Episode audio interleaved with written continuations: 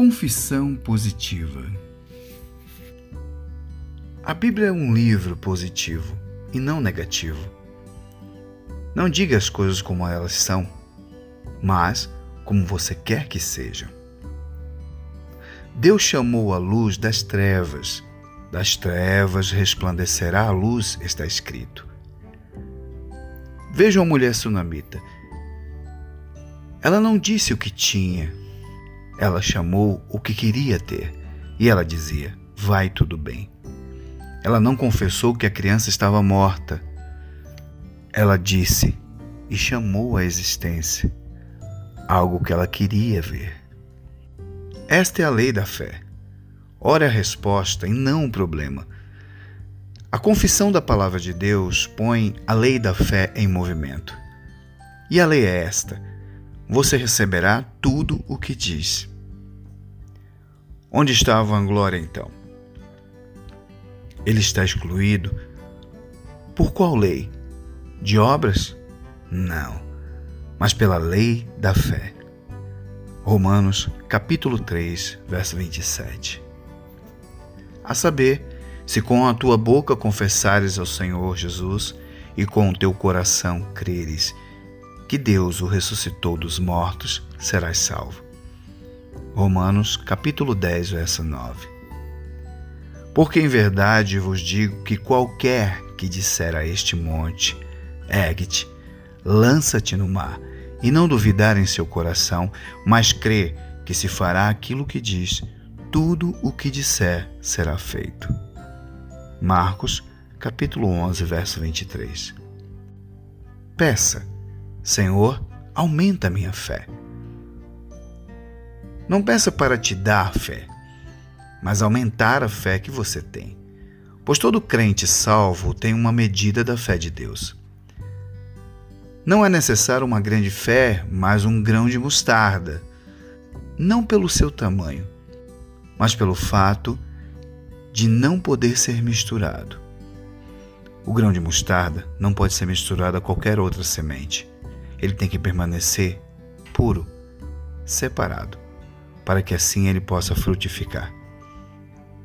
Ele não aceita híbridos, duas naturezas. Uma fé que não varia. É assim que o grão de mostarda se apresenta. Não muda. É uma fé pura, santíssima, como diz em Judas capítulo 1, verso 20.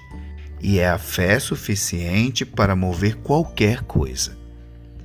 Tiago diz que um homem que oscila não recebe nada. A força da fé não está no tamanho, está na pureza ou seja, não mistura com outras coisas que podem causar dúvidas. Crer de todo o coração, não vacilar, não mudar, como diz em Marcos capítulo 11, verso 23.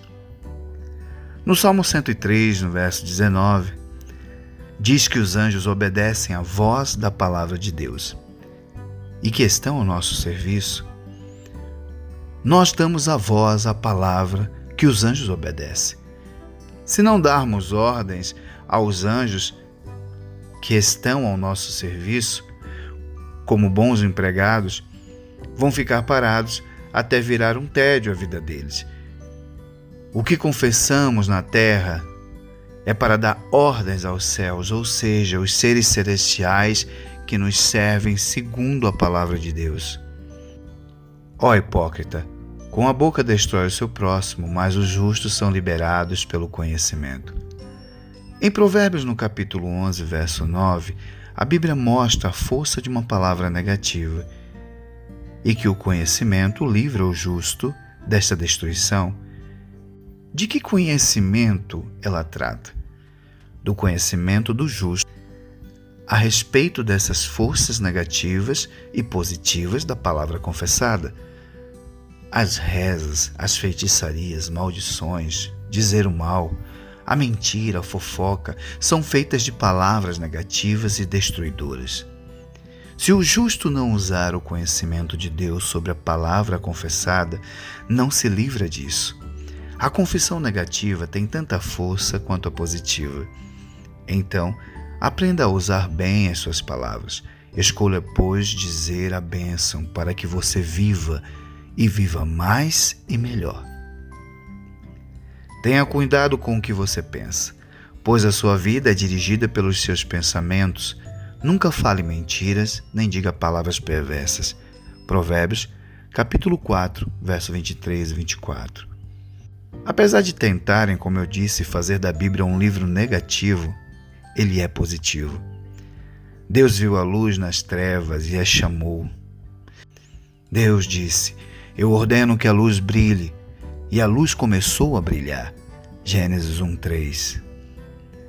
Porque Deus que disse que das trevas resplandecesse a luz.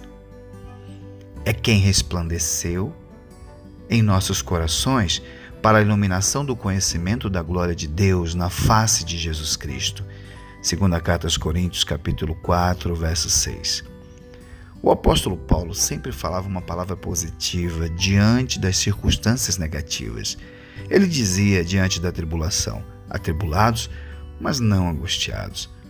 Para cada situação negativa, ele tinha uma expectativa positiva. Assim como a mulher sunamita chamou o que não tinha, pois, mesmo com o filho morto, dizia: Vai tudo bem, e por isso o recebeu de volta. Pela fé, mulheres receberam de volta os seus mortos que ressuscitaram. Hebreus, capítulo 11, verso 35. Pensando como Deus pensa, façamos como vemos o nosso Pai fazer. Falamos de luz nas trevas. Como disse Maria, tudo aquilo que ele disser para fazer, façam. Façam o que Deus diz, ainda que pareça loucura. Tendo fé como uma semente, não podia se misturar com outra na mesma vala. Assim diz: se vocês disserem a esta árvore. O reino de Deus é como um homem lançando sementes. Somos nós que lançamos a palavra. A palavra é a semente. Jesus é a palavra. Todo aquele que me confessar diante dos homens, Com a confissão da palavra, colocamos os anjos para trabalhar para nós. Quem nega a palavra, Jesus o negará diante do Pai. Os anjos não trabalharão. Escreva estas palavras na tábua do seu coração. A nossa língua é como a pena de um habilidoso escritor. É assim que escrevemos as palavras de Deus em nosso coração. A fé se manifesta por ouvir a palavra de Deus Dizer algo diferente é dizer o que o diabo diz, e a derrota virá. Muitos não dizem por não acreditar que é para eles. E aí? Não falam a palavra de Deus, não confessam a verdade a respeito de si mesmos e acabam ficando com as mentiras do diabo. Porque as pessoas que vivem de acordo com a natureza humana têm a sua mente controlada por essa mesma natureza, mas as que vivem de acordo com o Espírito de Deus têm a sua mente controlada pelo Espírito. Romanos, capítulo 8, verso 5. A mente carnal é inimiga de Deus. A carne não está sujeita à lei do Senhor, ela é negativa por excelência. O medo é o contrário da fé, e isso tudo é obra da carne abrir espaço para o medo.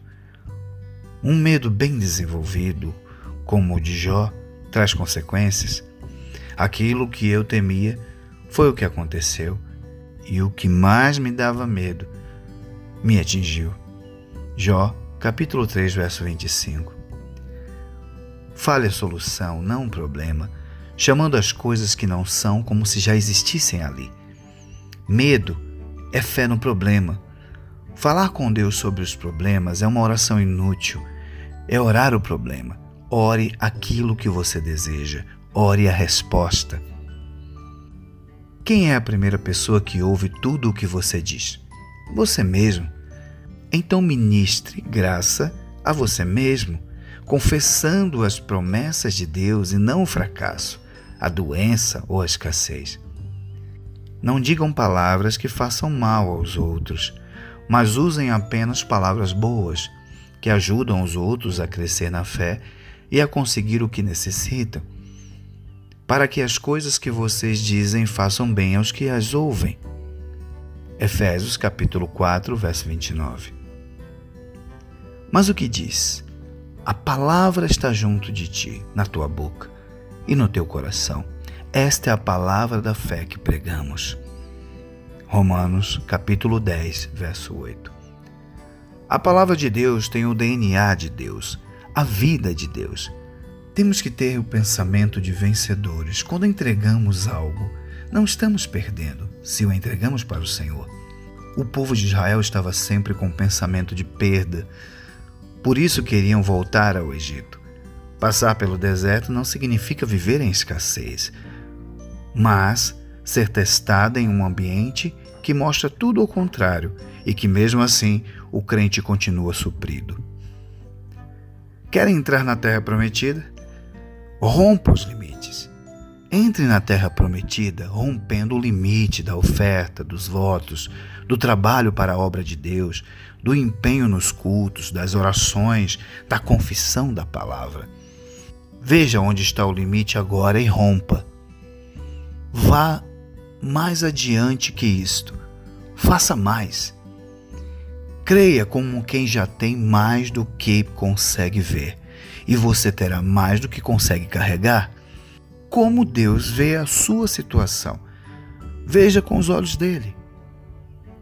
Um dia, o anjo do Senhor veio e sentou-se sobre o carvalho de Ofra, que pertencia a Joás, o Abiesrita, cujo filho Gideão estava debulhando trigo no lagar, fora da vista dos midianitas. O anjo de Deus apareceu a ele e disse: Deus está com você ó poderoso guerreiro. Juízes, capítulo 6, verso 11 e 12. Aqui terminamos mais um estudo da palavra de Deus. Anote os versículos, medite sobre esta mensagem e que o Senhor te fortaleça no âmago do ser com todo o poder, por meio do Espírito Santo.